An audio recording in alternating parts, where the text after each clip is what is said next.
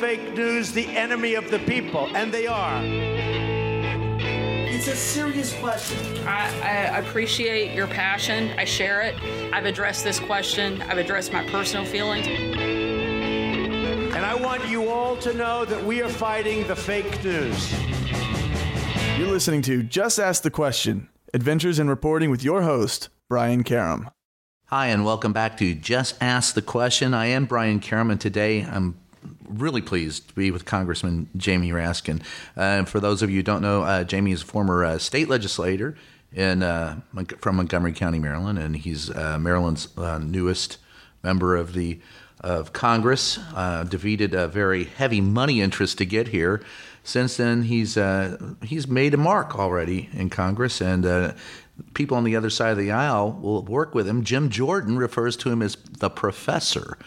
So, uh, in an age where bipartisanship seems to be dead, it's actually encouraging to find someone who will reach across the aisle and work with other people. Jamie, thanks for being here today. Well, I'm delighted to be with you, Brian, and it's sweet of you to say, you know, in Annapolis, there wasn't really anything weird about that. We really had a lot of bipartisan action and a lot of the the big bills I worked on, we did on a bipartisan basis, like uh, marriage equality and abolishing the death penalty and um, Not so much here. You can't get that bipartisanship. No, it's a much more partisan environment. But I, you know, I'm a middle child, so I still like to reach out however I can. so. Well, we'll start with uh, since the name of the show is just ask the question. I'm going to just ask this question: What's wrong with Congress? that could be a well, whole show. you know. But I'll tell you that this just a couple of observations as a new member. One thing that's wrong with it is that it's neglecting the central duty of a legislative body, which is it's not having hearings. So I was amazed to find when I got here that there were all these votes that were happening on stuff like repeal the Affordable Care Act or let's pass a balanced budget constitutional amendment without the benefit of a single hearing. So you're running around asking, well, what is this about? Is this a good thing to do, a bad thing to do? Is it going to help us or not? Um, and so I feel like the basics of the legislative process are missing, and that's one thing I hope that we can change. How do you do if, that? If and when the Democrats come back in, I mean, what it's reflective of is an ideological form of government where you basically have certain precepts and ideas. You don't care what the facts say. You disregard science. Maybe even you uh, insult science. You dis, you know, you just diss science at every turn. And so you're not looking you're talking at about Pruitt now, but that's yeah. I'm talking about climate change. I'm talking about the EPA. I'm talking about a whole approach, which is it's almost like theological in nature. It's like we have certain religious attitudes about taxes and deficits and the environment and so on. And we don't care. Even if the scientists say there's climate change, we say that there's not. Even the economists tell us that our tax policy is driving huge, staggering deficits in the country. We'll say, no, we'll get the money back. We'll, we'll make it back through Our children will pay for this. Yeah. I mean, uh, that's one of the arguments. Uh, you know, President Trump has loved to tout how great the economy is, but we're making it great on the backs of our unborn children. Oh, I mean, it's a total credit card recovery sugar high that we're on. I mean, the fundamentals are pretty strong based on what Obama did.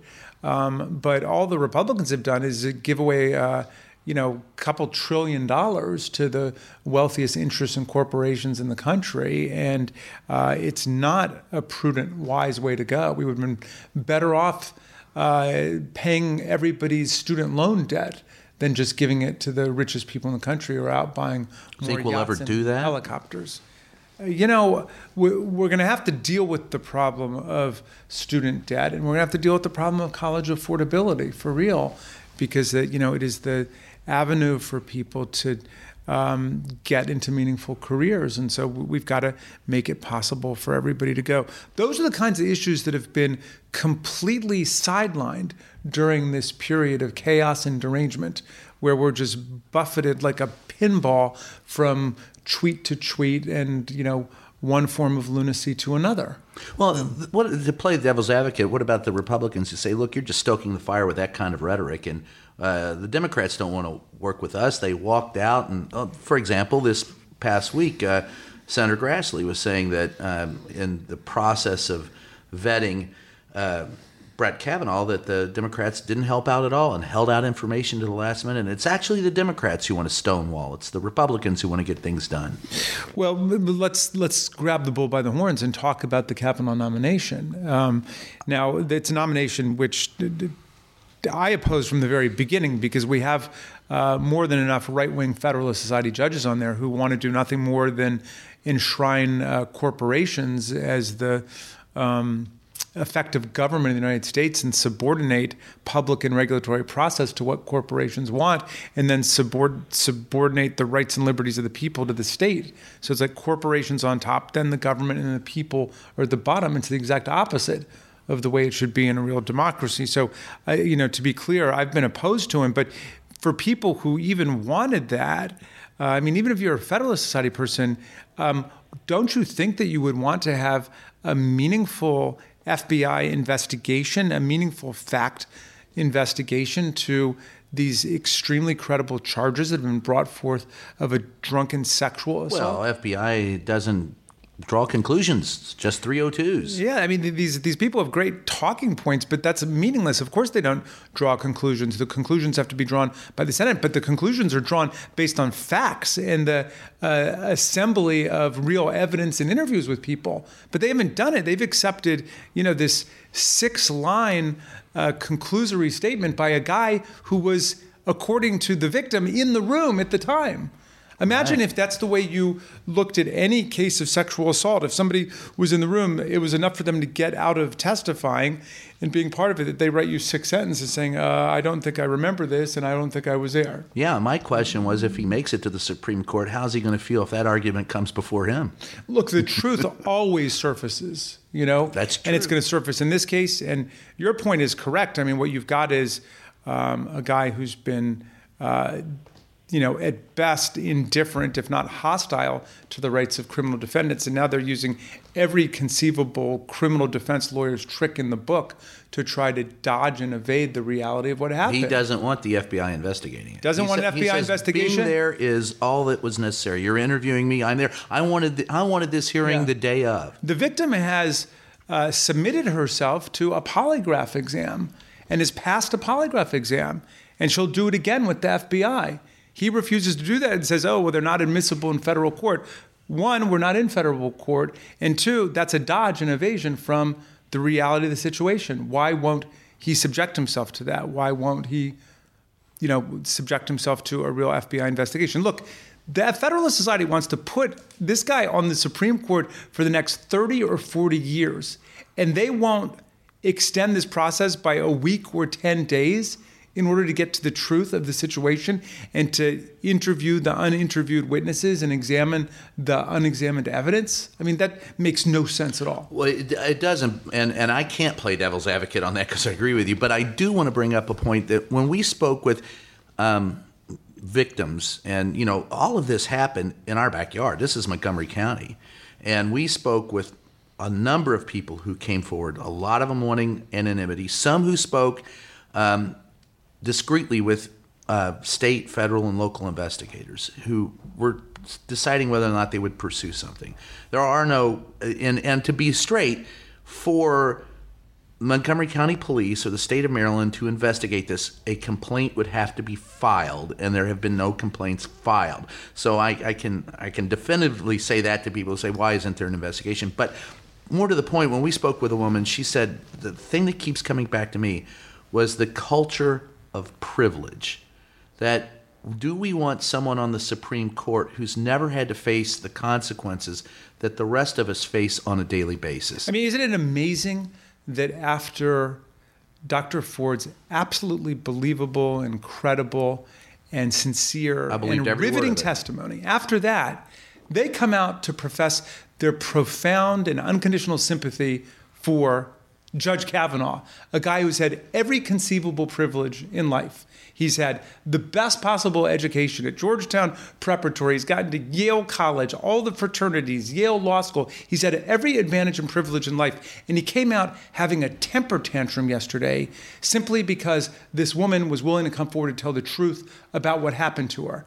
And you know what? If it really was a lie, if she was really part of some criminal conspiracy by the far left, as he says, to sabotage his investigation, his uh, nomination. Wouldn't he want an investigation in the, by the FBI into this conspiracy? Wouldn't he want an investigation to remove the dark cloud which will now follow him around for the rest of his days? Well, yeah, I would. And here's my other question: Put the shoe on the other foot. What if Dr. Ford had walked into that hearing yesterday and had thrown a temper tantrum and cried and screamed like he did? How would she be viewed? Oh, they would have called her hysterical and they would have called her um, not believable. And look, I, Yeah, I- he was because he was strident. Yeah. Look, I, I think.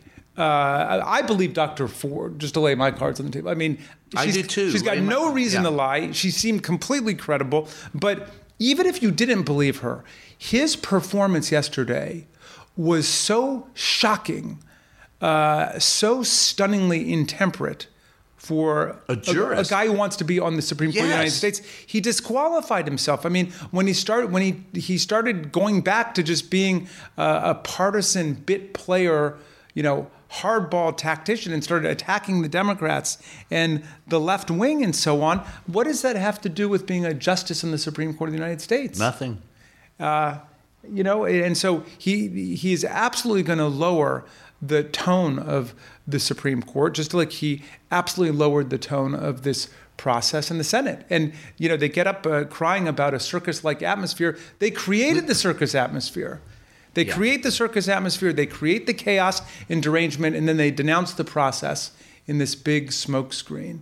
um, and it's a very anti-democratic uh, attitude about our institutions, and for a judge So to do it shocking. Well, yes, it is, and, and and I agree with you, and I I wholeheartedly believe everything that she said. There were a couple of very telling moments where there was there were a couple of key ways that she told that story that there left me with no doubt um, that she was a victim of a sexual assault and that he did it.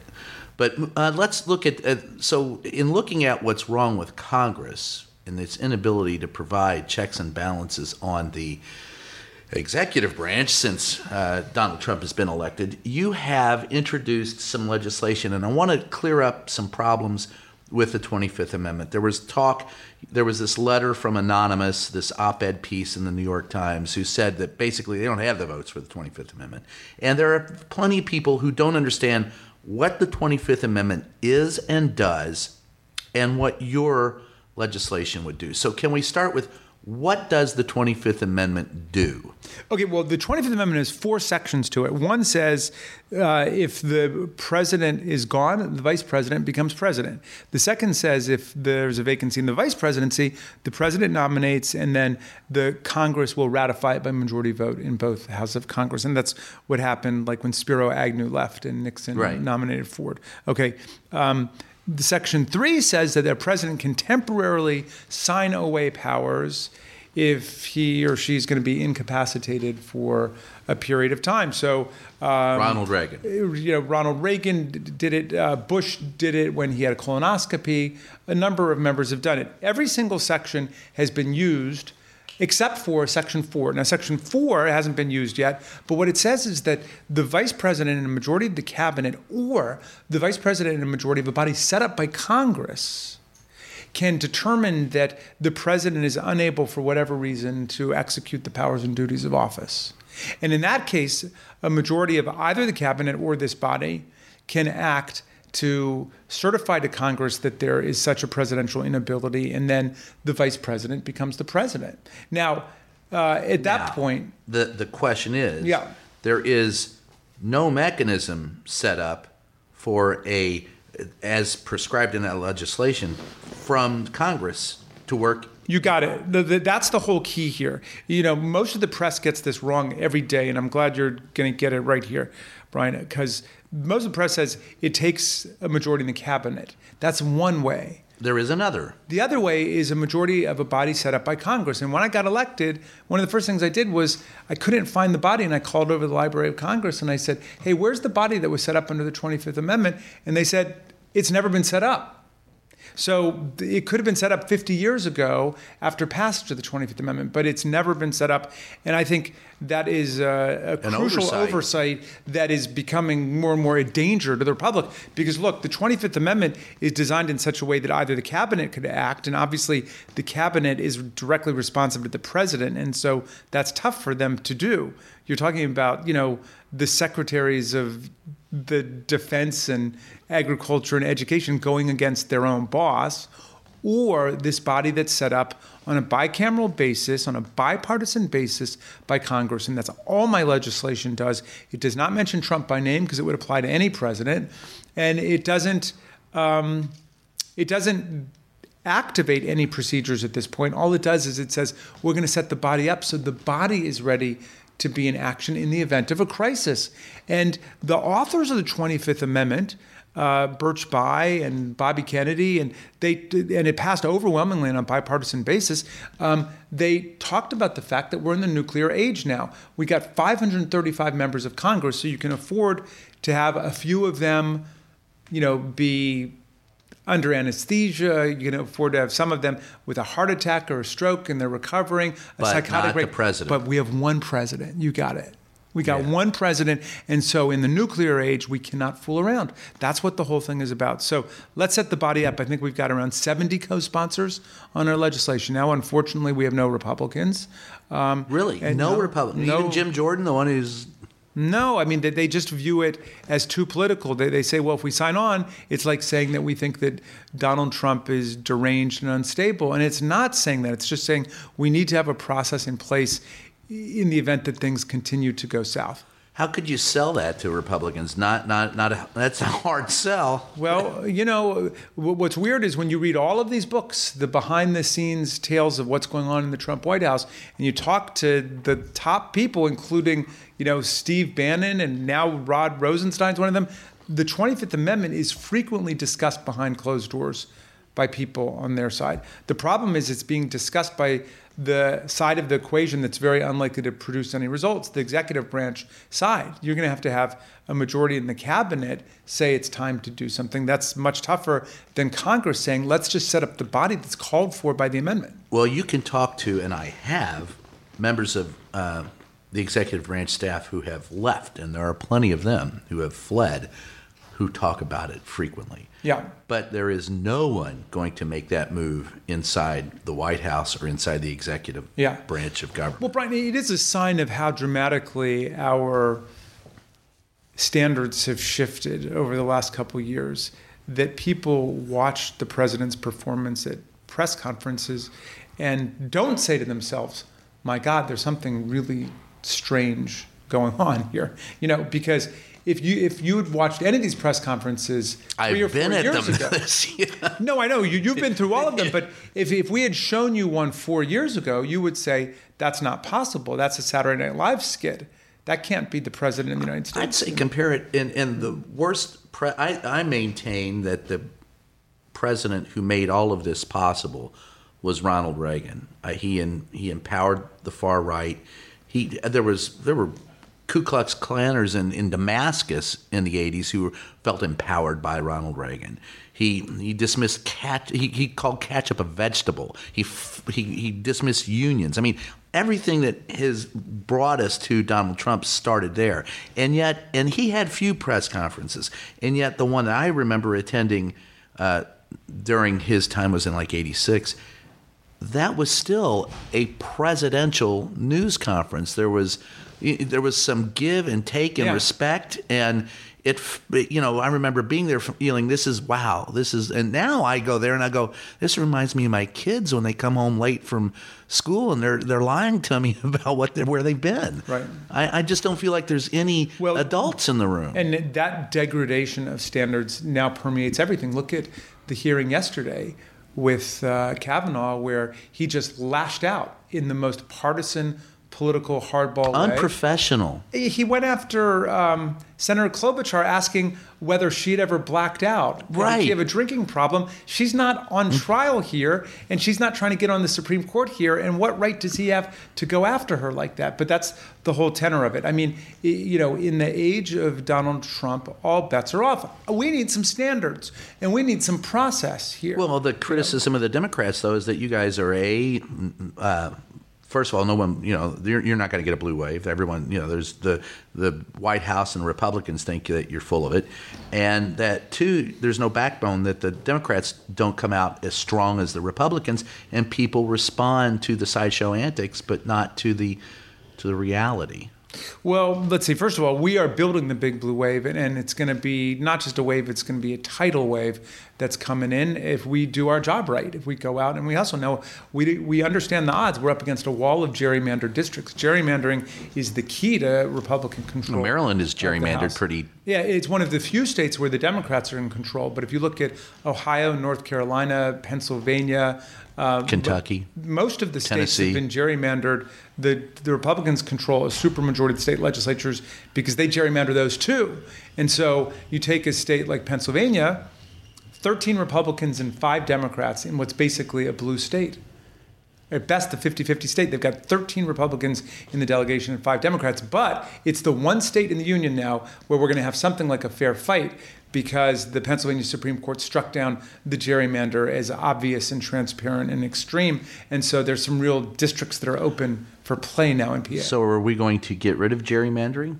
I hope so. If you look at the legislation I've written with Don Beyer, we compel the use of independent, nonpartisan, expert redistricting commissions in every state and union and call for the use of neutral standards that will lead to proportional allocation of the House seats of a state. And that's what we want.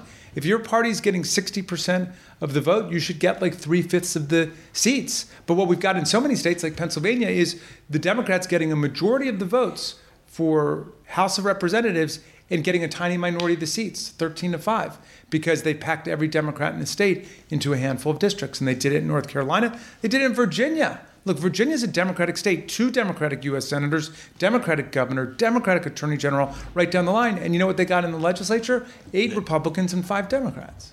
And but what's the chance of that really happening? I mean, it's kind of like what comes first, the chicken or the egg. Yeah. You're going to have to have Democrats in order to repeal that, but you can't get the Democrats unless you repeal it.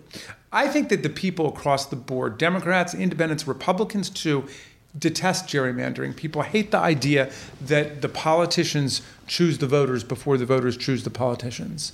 And um, in order to make our elections meaningful, in order to revive real participation across the board, we've got to make our elections competitive again and make it sensible and logical for people to go out and organize and campaign and then vote. So um, I think that if we can show that it works in Pennsylvania and that there are real changes after gerrymandering, then we can go state by state and do it. But you know, we're fighting in Congress for national legislation to do this. And when we come in, I want that to be part of our democracy reform agenda. Well, how are you going to get the blue wave without the gerrymandering being changed? Well, only through an act of political will. People have got to go out and organize. People have got to go out. I mean, this election could not be more important. I know every two years we go out there and we tell people this is the most important election of our lifetime. Hey, forget all that. This really is the most important election. of our Yeah, and aren't You know? voters kind of worn out with that?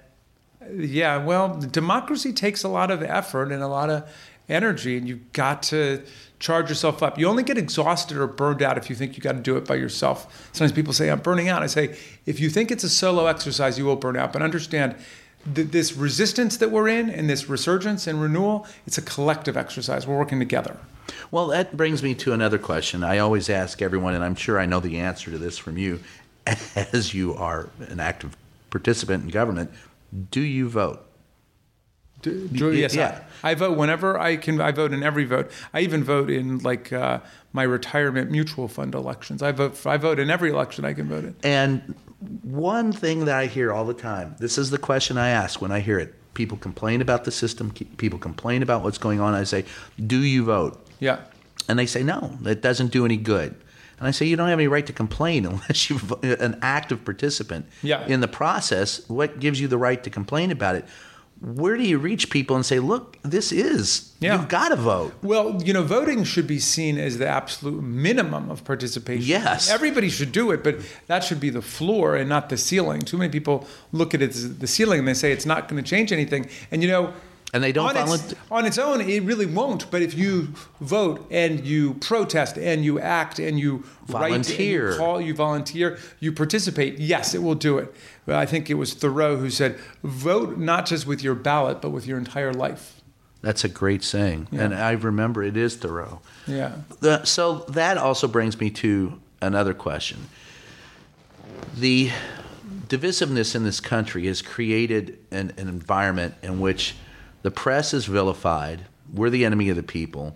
I got smacked this week. Just you know, people were convinced that I I'm making stuff up, and and of course we didn't make anything up. We reported the facts, and it comes at you in waves of defiance. People not wanting to actually sit down and vet facts, but jump on whatever they can to back up their own beliefs. They live in their own philosophical cul-de-sac. And Right. the Kavanaugh case has shown that, to, and Trump has. What in the name of heavens can Congress do? And that'll bring me around to your uh, to your legislation. What, but what can Congress do to assist reporting and the First Amendment, which seems to be under fire every day? yeah. Well, look, I mean, your point is right, which is we have lots of differences over values in the country, and that's great. I mean, if everybody had the same values, life would be really boring, and it would probably be authoritarian or fascist. So it's all right to have different values, but in And a different democracy, opinions. and different opinions about based on those values. But in a democracy, in order for public things and public processes to work, we've got to believe in facts that there are facts that are held in common. That's why the attempt to discredit or ignore or avoid climate change science is so reckless and dangerous. I mean, it's of course the whole future of our civilization at stake, um, but it also is emblematic of a party that's now willing to disregard science and data and empirical results on everything. That's unacceptable. I mean, let's figure out what the data says, and then we can have a fight about values. But let's not mix them together. Let's not have the values distort the fact gathering process. So, Well, that always makes me wonder is the human species head for extinction because we just don't seem to be able to grasp science that well. Well, I think you're right to worry. It's going to be a race. It is. It's a race between the part of our brain that wants to conform reality to our wishes and our desires and our beliefs, and the part of our brain which says, "Hey, we've got to recognize that there's a real world out there, and there are like hurricanes and wildfires out of control, and the glaciers are disappearing, and the walruses are vanishing, and the polar bears are drowning." I mean, do we take that stuff seriously or not?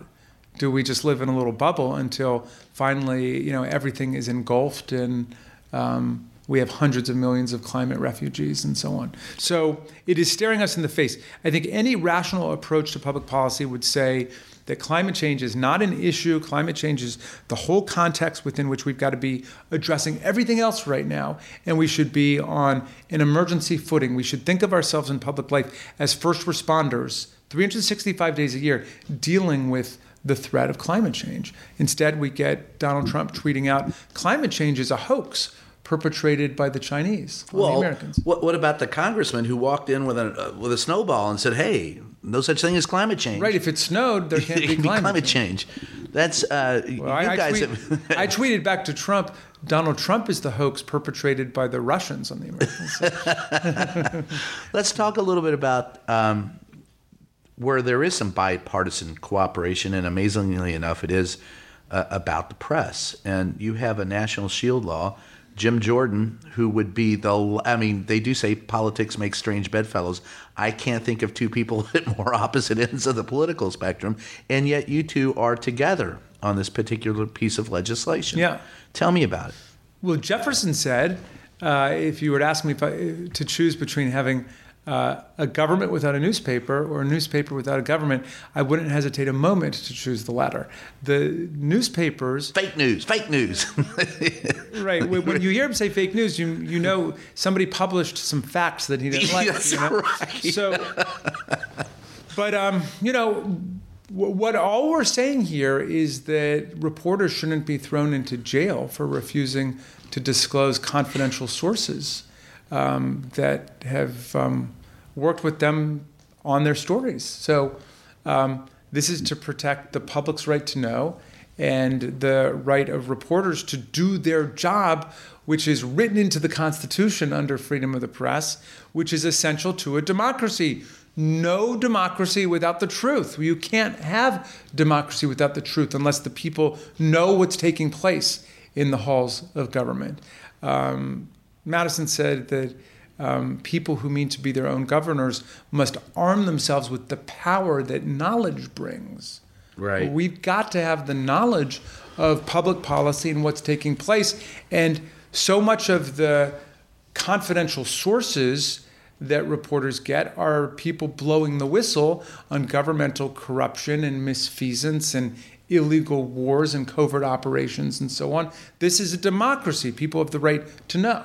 Yes, they do, and still we we even jail the whistleblowers. Uh, who was the one that was jailed recently and brought to us celebrity whatever I can't even remember her name, but she uh, was jailed and brought to us the story of Russian hacking, and we, and this government jailed the whistleblower on a, a, a, using the Espionage Act.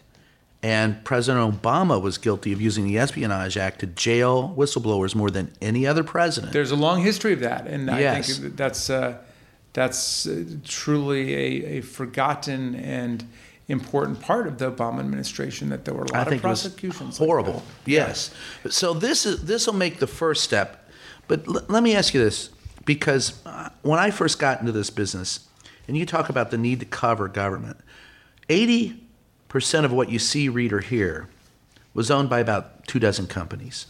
Today, five or six own 90 to 95% of what we see, read, and hear. Yeah. Government, there are whole parts of government that aren't even covered anymore, the federal government. Reporters not covering committees, reporters not covering where they used to. This bill will make it possible for reporters to do their job. But what can Congress or should Congress do to make sure that the press, the free press, continues to exist? Well, that's a profound question, and I, I, think that we don't totally know the answer yet. We've had a whole bunch of hearings in judiciary that the Republicans called uh, with people whining about political discrimination in Facebook and Google and uh, Twitter and so on. Um, and most of that is just overblown and hyperbolic, and by the most unsavory characters like people who call children survivors of the Parkland massacre uh, crisis actors and stuff like that. But leaving all that aside, there is a profound question here, which is what should the obligations be of the social media? of Facebook and Twitter and these massive conglomerate media entities that have so much power over people's lives. Now, one way of thinking about it is they're just private corporations and they do what they want, basically. And then another possibility is that's been suggested is well that they have certain uh, likenesses to a common carrier, a public utility. Well, you know. let me ask you this, because and, I, I'm interrupting you. And uh, forgive me for doing it, but here's the thing you have Time Warner, you have Fox, you have these large corporations. Why aren't we trust busting them? A. And B, if you go back to 1981 and the FCC under Reagan, this is where I go back to Reagan. But until then, the airwaves, social media, the internet, which is essentially the same thing, these were thought of as public trusts to be protected by government. Fowler came in with the FCC in 1981 and said the public airwaves are nothing more than selling the public airwaves is the same as selling toasters. Yeah. So the idea was that it was a commodity instead of a public trust. Right. We got rid of the Fairness Doctrine. The 1996 Telecommunication Act further de- degraded the First Amendment when do we does anyone even understand that in congress and how do you address it oh i mean that's another lost history of the fairness doctrine and equal time and so on um, and that's an important history for us to recover because the public airwaves are the public airwaves um, and they should be regulated in the interest of promoting public communication for democratic self government. That is really what they should be for. So, um, the, the question of how you deal with the social media, I think, is new. It's surprising, it's overwhelming, and it's important. And I don't think we're there yet in terms of figuring out everything from the Communications Decency Act, Section 230, right. to what are people's political rights, if any, when you know vis-a-vis the social media. And i think that's worth having some serious analysis not a you know bunch of whining by the uh, most extreme conspiracy theorists in the country. Well we get that often enough. Yeah. Trust busting and that has got to be an essential part of a democratic revival. Um, you know, the founders of the country really believed there should not be monopoly. It's just as dangerous in the economic sphere as it is in the political sphere. And usually, a monopolist in the economic sphere will cross over and become a political tyrant. So, the democratic faith in America has always been to break things up and to have real competition. If you don't, if you allow one or two big actors to take over everything, they start dictating the terms and acting like bullies both in economic terms and in political terms. So it's dangerous to real market competition and it's dangerous to democracy itself.